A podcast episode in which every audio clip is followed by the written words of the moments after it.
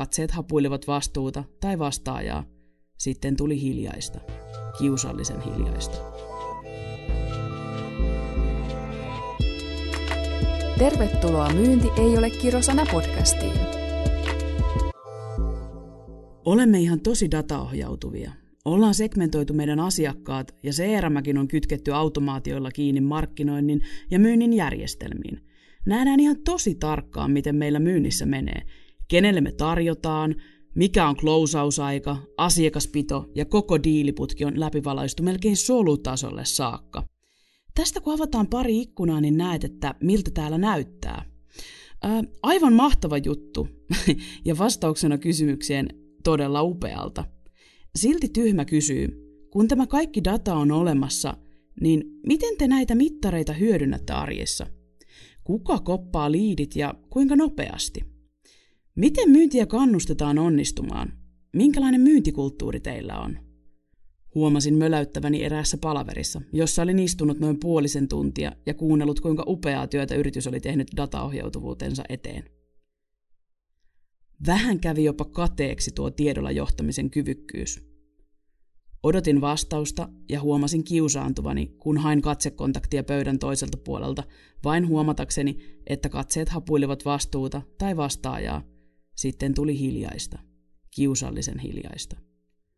Ajattelin, että potkivat pihalle ja tyhdyin hymyilemään huomoillasena. Kunnes eräs päättäjistä möläytti, että niin, siksihän tässä varmaan istutaan. Kiusallisuus vaihtui nauruun ja sen kautta päästiin käsiksi itse pihviin. Onko tärkeää tehdä asioita oikein vai oikeita asioita? Markkinassa on paljon dataohjautuviksi leimautuvia yhtiöitä, joissa segmentoidaan ja tutkitaan asiakkaita. Luodaan dataan pohjautuvia analyysejä äärimmäisyyksiin saakka, ja joissa myynti kykenee näkemään lähes kaiken asiakkaiden veriryhmästä karjalaisiin sukujuuriin. Datan lisäksi yhtiöissä virisee kehitysryhmiä, joissa heitellään myynnin kuumaa perunaa, mistä lisää kasvua, ja pohditaan, miten markkinoinnin ja myynnin saisi vihdoin pois siiloistaan. Samaan aikaan kun pohditaan kaikkia tätä, on asiakas naputtanut työpöytäänsä käsiposkella odottaen, että joku vastaisi hänen jättämänsä tarjouspyyntönsä. On kiva tutkia mennä kaikessa suorastaan mikrotasolle, miksi ja miten asiakas ostaa ja nähdä kauniit Excel-pylväät ruudunloistossa, mutta kuka johtaa myyntiä? Kuka laittaa kätensä saveen? Kuka pitää huolen tärkeimmästä? Ja jos vielä mietit, kuka on tarinan tärkein päähenkilö, joka tulisi kietoa välittämisen ja huolenpidon syleilyyn, vastauksen jokaiselle yritykselle. Tarinan päähenkilön tulee olla asiakas. Ilman asiakkaita kuolee yrityskulttuuri, kun ei ole ketään, jota palvella. Ja eipä hienoilla datakäppyröilläkään tee mitään ilman onnellisia asiakkaita. Anteeksi kielenkäyttöni, mutta ilman asiakasta yritys on vain surullinen Y-tunnus. Palvotaanko dataa vai onko se työväline kehitykselle? Dataohjautuvan kansan suurin synti on jäädä sivusta seuraajaksi. Miksi on niin helppoa laittaa markkinointiin, konsultointiin, CRM-työskentelyyn, sosiaalisen median alustoihin, kotisivuihin, mainontaan ja muihin myynnin ja markkinoinnin työvälinein kymmeniä ja satoja tuhansia euroja ja siihen päälle vielä kymmeniä tai satoja tunteja myynnin ja markkinoinnin analysointiin, mutta esim. tarjouspyyntöön ei pysty kukaan vastaamaan säädyllisessä ajassa, vaikka tutkitusti kaupan vie se, joka on ensimmäisenä paikalla ja saa asiakkaan vakuuttumaan. Hyvä kaikessa, mestari ei missään. Usein asiantuntijaorganisaatioiksi leimaantuneissa yhtiöissä mietitään, miksi myynti sakkaa, ostetaan koulutusta, pidetään kiusalliseksi ja ahdistavaksi muodostuneita tsemppauspalavereita tai myynnin tehopäiviä. Ihmetellään, että jostain kumman syystä aina se Petri myy. En tiedä, se on vaan Petri. Sillä on myymisen lahja. Petri on varmaan just se tyyppi, joka myisi mummonsa sielun, jos vain oikea ostaja sattuisi apajille. Ja samalla tavalla jostain kumman syystä Petrillä on 2-3 kertaa enemmän tarjouspyyntöjä vetämässä ja tuplasti enemmän myyntiä. Mutta en tiedä, taidan soittaa kuitenkin sinne konsulttifirmaan ja ostaa pari vaan myynnin valmennusta. En tiedä, odotitko minun kertovan jotain muuta, mutta myynti tai sen mittarointi ei ole vaikeaa. Vaikeaa on läsnä oleva johtajuus, joka luo puitteet myyntikulttuurin syntymiselle. Ajattele, sen lisäksi, että oltaisiin ylpeitä yhtiössä, josta työskennellään. Kuinka hienoja tuloksia yritys saisikaan aikaiseksi, jos yhtiössä olisi nälkä myydä. Eräs viisas esimieheni sanoi aikanaan, jos tulosta ei synny, katso ensin tekemistä, ja jos tekeminen ei ole hyvää, katso tunnelmaa. Asiantuntijaorganisaatioiden suurin ongelma on poskettomat odotukset työnkuvaan nähden. Palkataan yhtiön hienolla tittelillä korkeakoulutettu asiantuntija, jolle myyntipuheissa luvataan, että pääpaino on asiakkaiden hoivassa ja konsultatiivisessa työssä, siinä mitä rakastat. Mutta työhösi saattaa kuulua myös himpun verran myyntiä. Ja sitten sitä korkeasti koulutetut asiantuntijatyöhön palkatut toimihenkilöt juoksevat selkähiessä asiakkaissa ja yrittävät selviytyä työtaakasta ilman burnouttia tai lopputilia. Taakasta, jota he eivät tilanneet allekirjoittaessaan työsopimuksen. Ja ongelman juuressa on myös johdon mielikuva myynnistä, tai arvostuksen puute, joka ilmenee salailuna rekrytoinnin kosiskeluhetkessä. Usein kohtaan arjessa kommentteja, ei meillä perusmyyjä pärjää, kun pitää olla sitä sisältöosaamista ja asiantuntijuutta. Saanko olla eri mieltä? Jos kysyt organisaatiosi asiantuntijaroolissa olevilta henkilöiltä, miltä heistä prospektointi tuntuu, miltä tuntuu tarjouksen tekeminen ja kaupan pyytäminen tai tarjouksen perään kysyminen, väitän, että aika monia ahdistaa. Jos ei se ahdista suoraan puheessa, niin katso tuloksia. Kuinka monta aktiivista tarjousta teillä on auki henkilöittäin? Kuinka aktiivisesti CRM päivitetään? Onko CRM-myynnin paras työkalu vai pakollinen paha raportointiin? Kuinka nopeasti tarjouspyynnöt kopataan? Ja kuinka ylpeästi tai usein teillä myyntiä tekevät henkilöt kertovat vireillä olevista keisseistä? Roikkuuko CRMssä yli puoli vuotta vanhoja todella potentiaalisia asiakkaita? Kuuletko usein selitykseltä tuntuvia avun huutoja siitä, kuinka myyntiä tehtäisiin enemmän, jos vain olisi aikaa? Usein organisaatiot kuvaavat tilannetta myynnin selittelyksi ja laiskuudeksi. Ajattelen, että nykypäivänä on epäreilua, tai vähintäänkin epärealistista ajatella, että yksi sankari hoitaisi kaiken koko myynnin elinkaaren ensimmäisestä iloisesta hymystä asiakkaan jatkuvaan hoivaamiseen, varsinkin jos tehdään asiantuntijamyyntiä. Digitalisaatio muuttaa markkinan rakenteita myös niin, että asiakaskohtaamisten odotukset kasvavat. Harha on se, että useassa asiantuntijaorganisaatiossa myyntiä tehdään vähän muun työn ohella. Kuten business, myös myynti on erikoistumista – ja erikoistuminen vaatii johtamisen rakenteita. Ja johtamisen rakenteet syntyvät selkeistä ja saavutettavissa olevista tavoitteista, joita toteutetaan selkeistä rooleista käsin.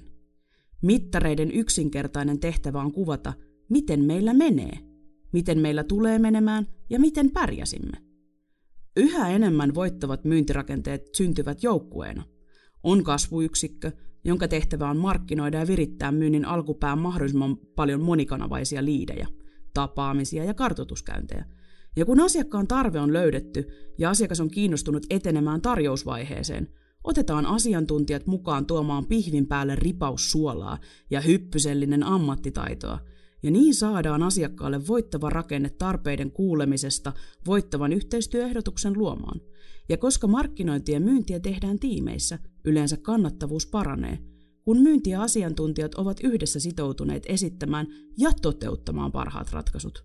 Ja näin pikkuhiljaa organisaation eri osaajat astuvat pois siiloista ja syntyy voittava myyntikulttuuri.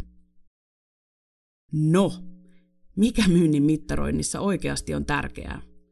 Mittaroinnissakin on tärkeää tehdä oikeita asioita, eikä vain asioita oikein – Yrityksellä voi olla mielettömän hienoa solutasolle saakka mitattua myynnin dataa ilman, että kukaan tekee oikeita asioita myynnissä. Ei data autuaksi tee. Autuaksi tekee asiakkaat, joita palvellaan yli odotusten. Kun yhtiö miettii kasvutavoitteita, on tärkeää miettiä ne oikeat asiat, millä kasvu tapahtuu. Collins kuvaa hyvin mittareiden merkitystä pintaa syvemmälle The Hedgehog-konseptillaan. Tarinan ydin tiivistettynä oli kettu, joka oli kaikessa ylivertaisen hyvä, älykkään ja ovelin. Oli siili, jotta kettu ei vaan koskaan voittanut.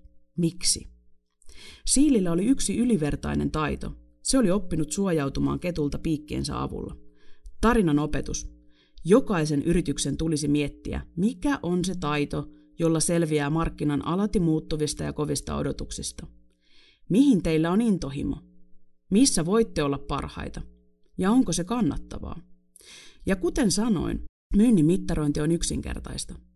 Muistatteko tarinan dataohjautuvan yrityksen, jossa myynti oli vain pakollinen lopputuote?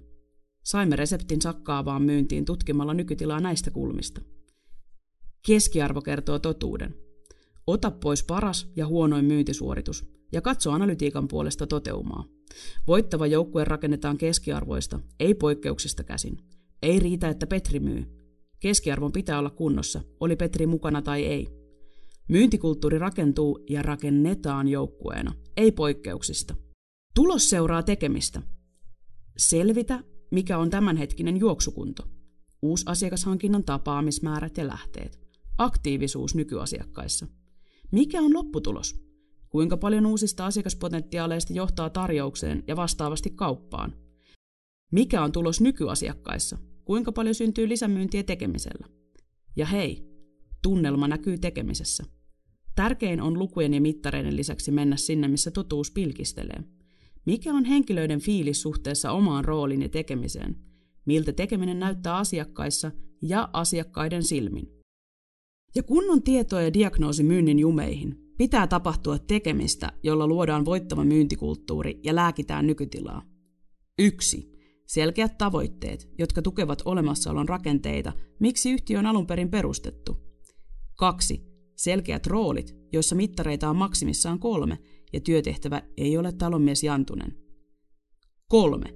Selkeät läpinäkyvät mittarit, jotka motivoivat kehittymään ja kehittämään myyntiä ja olemaan ylpeä siitä. 4. Selkeät raamit arkeen, jolla tuetaan myyntiä ja siinä onnistumista päivittäin, viikoittain ja kuukausittain. Kun alkaa tapahtua, ykkösjuttu on laittaa kohtaamispisteet kuntoon. 1. Tarjouspyyntöön vastataan mielellään heti, mutta viimeistään saman päivän aikana. 2. Myyntiprosessi eli yhtiön playbook tukemaan koko myyntiprosessia onnelliseksi asiakkaaksi. 3. Nykyasiakkaiden jatkuva helliminen ja haastaminen. Yhtiö, joka tutkii ilman toimintaa, on kuin lääkärikäynti ilman reseptiä. Olemme havainneet, että yhtiöt, jotka tutkivat asiakaskokemusta sekä henkilökokemusta säännöllisesti, menestyvät paremmin kuin muut myyntiorganisaatiot. Siksi jokaisessa yhtiössä tulisikin olla kuulemisen palautepisteet, joilla varmistetaan, että pulssi on tasainen sekä kuullaan säännöllisesti yhtiön tärkeintä pääomaa, asiakasta ja henkilöstöä. Se, mikä pinnan päällä on, on manifestoitunut näkyväksi. Se, mikä on pinnan alla, manifestoituu tavalla tai toisella. On kyse tarjouspyynnöstä, asiakas- tai henkilökokemuksesta. Siksi yleensä se, joka mittaamisen lisäksi kuulee toimii, on etulyöntiasemassa muita, muihin nähden. Ja yleensä keskinkertainen pesee parhaan olemalla paikalla. Ja vielä viimeinen kysymys takaraivoon. Mikä on tarjouspyyntöönne vastaamisaika? Mitä uskot asiakkaan odotusten olevan? Mikä estää ylittämästä asiakkaan odotusta tärkeässä ensikontaktissa? Meillä sovittiin vastausajaksi 30 minuuttia. Lähdimme yhdessä työskentelemään tätä kohti, ja voin ilokseni todeta, että kolmen kuukauden harjoittelun jälkeen olemme päässeet selkeästi sen alle. Ei joka ikinen kerta, mutta siksihän mittaaminen ja kehittäminen niin kivaa onkin. Taas on yksi asia, joka parantaa. Täällä puhui Saara, intohimoinen myyjä, yrittäjä ja ikuinen oppija.